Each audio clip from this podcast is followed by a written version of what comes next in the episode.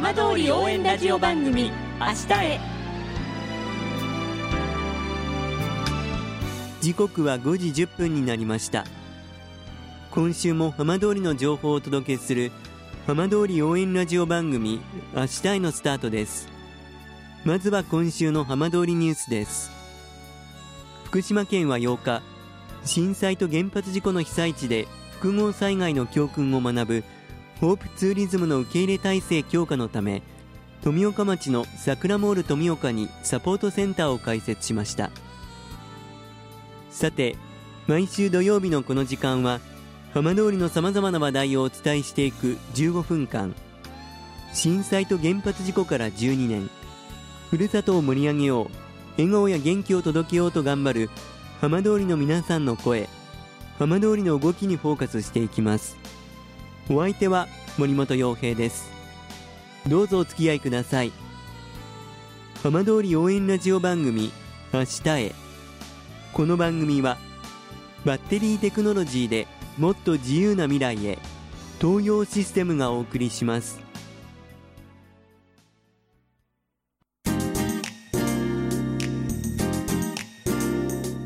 代わっては浜通りの話題やこれから行われるイベントなどを紹介する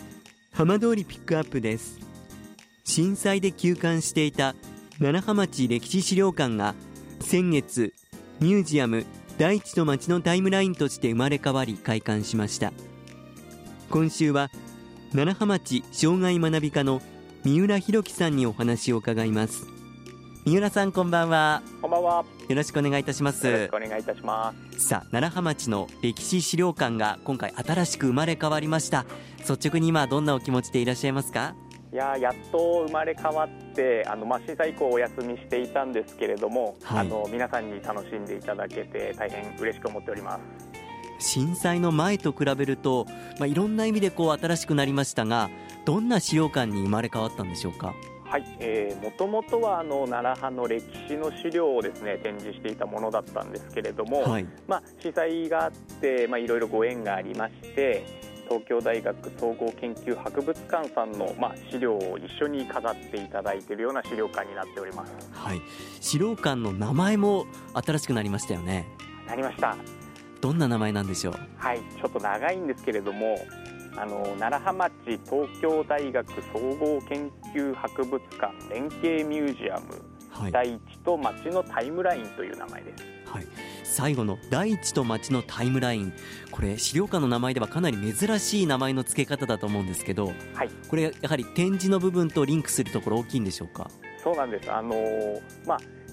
地球が誕生してから今までのことというところの、まあ、大きなテーマでいうとそういうところを目指してまして、ええ。このような名前を付けております。はい、具体的にどんな展示構成になってるんですか？はい、えー先ほど申しました通り東京大学総合研究博物館の方からまず鉱物とですね、はい。古生物というところ大きな2つの、まあ、ジャンルのものをですね、ええ。あのご提供いただいておりまして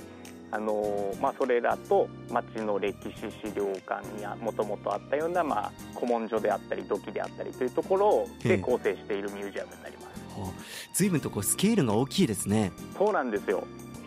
あの町のこう歴史資料館一般的なイメージで言うと、まあ、結構その町の歴史を時代ごとにこう細かく分けてはいこう辿っていくイメージなんですがはいこの楢葉町のこの大地と町のタイムラインはそうではないわけですね。そうですね。あのただもうその町の歴史というよりももう本当地球の誕生したところから例えばそれがまあ角度でいうと鉱物ができてというところからまあ古生物というまあ恐竜とかええ。そういうものが生まれてきてで我々のその奈良藩って出ているような人の歴史があってっていうところをもう地球全体のというところで捉えてええ。展示をしているようなミュージアムまあ、資料館語る上ではやはり東日本大震災の部分は切り離せないと思うんですがはい。そういう部分っていうのもこの大きな流れの中で見ていけるんでしょうか？そうですね。あの一つの、まあ、分岐点といいますかそこええ。をターニングポイント、まあ、ゴゴールという言葉が正しいのかどうかそのタイミングまで、まあ、地球はこうなってきたんだよっていうところも、まあ、語りながらええ。の展示にはなってますまあ、当然楢葉町のこう細かな歴史の部分の展示もあったりするんでしょうか？もちろんですはいまあ、特にこう見どころ改めてどんなところになりますか、まああのー、なかなかこう福島というところでも東京大学さんいろいろな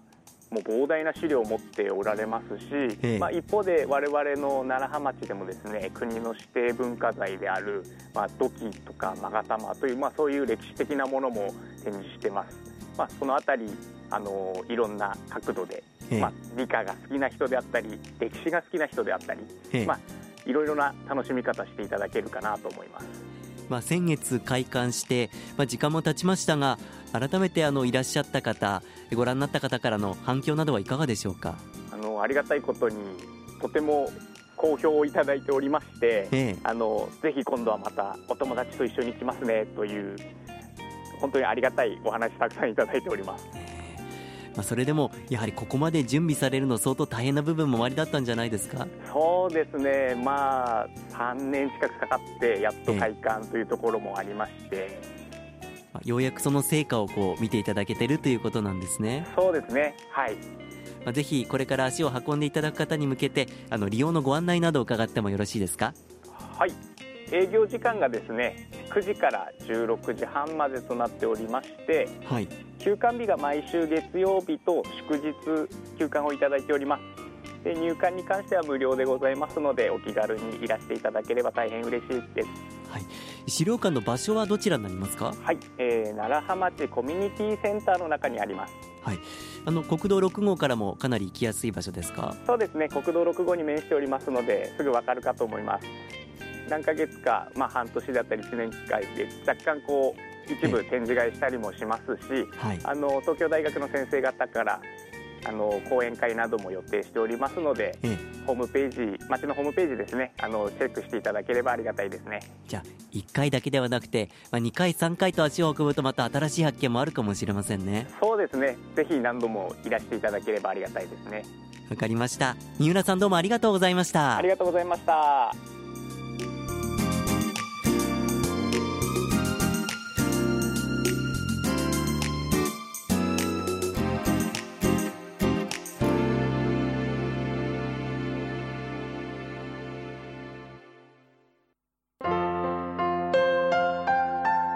浜通り応援ラジオ番組「明日へ」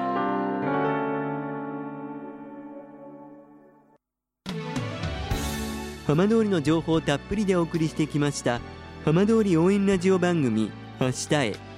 放送した内容は一部を除きポッドキャストでもお聞きいただけます。ラジオ福島のホームページからぜひチェックしてみてください。この番組はバッテリーテクノロジーでもっと自由な未来へ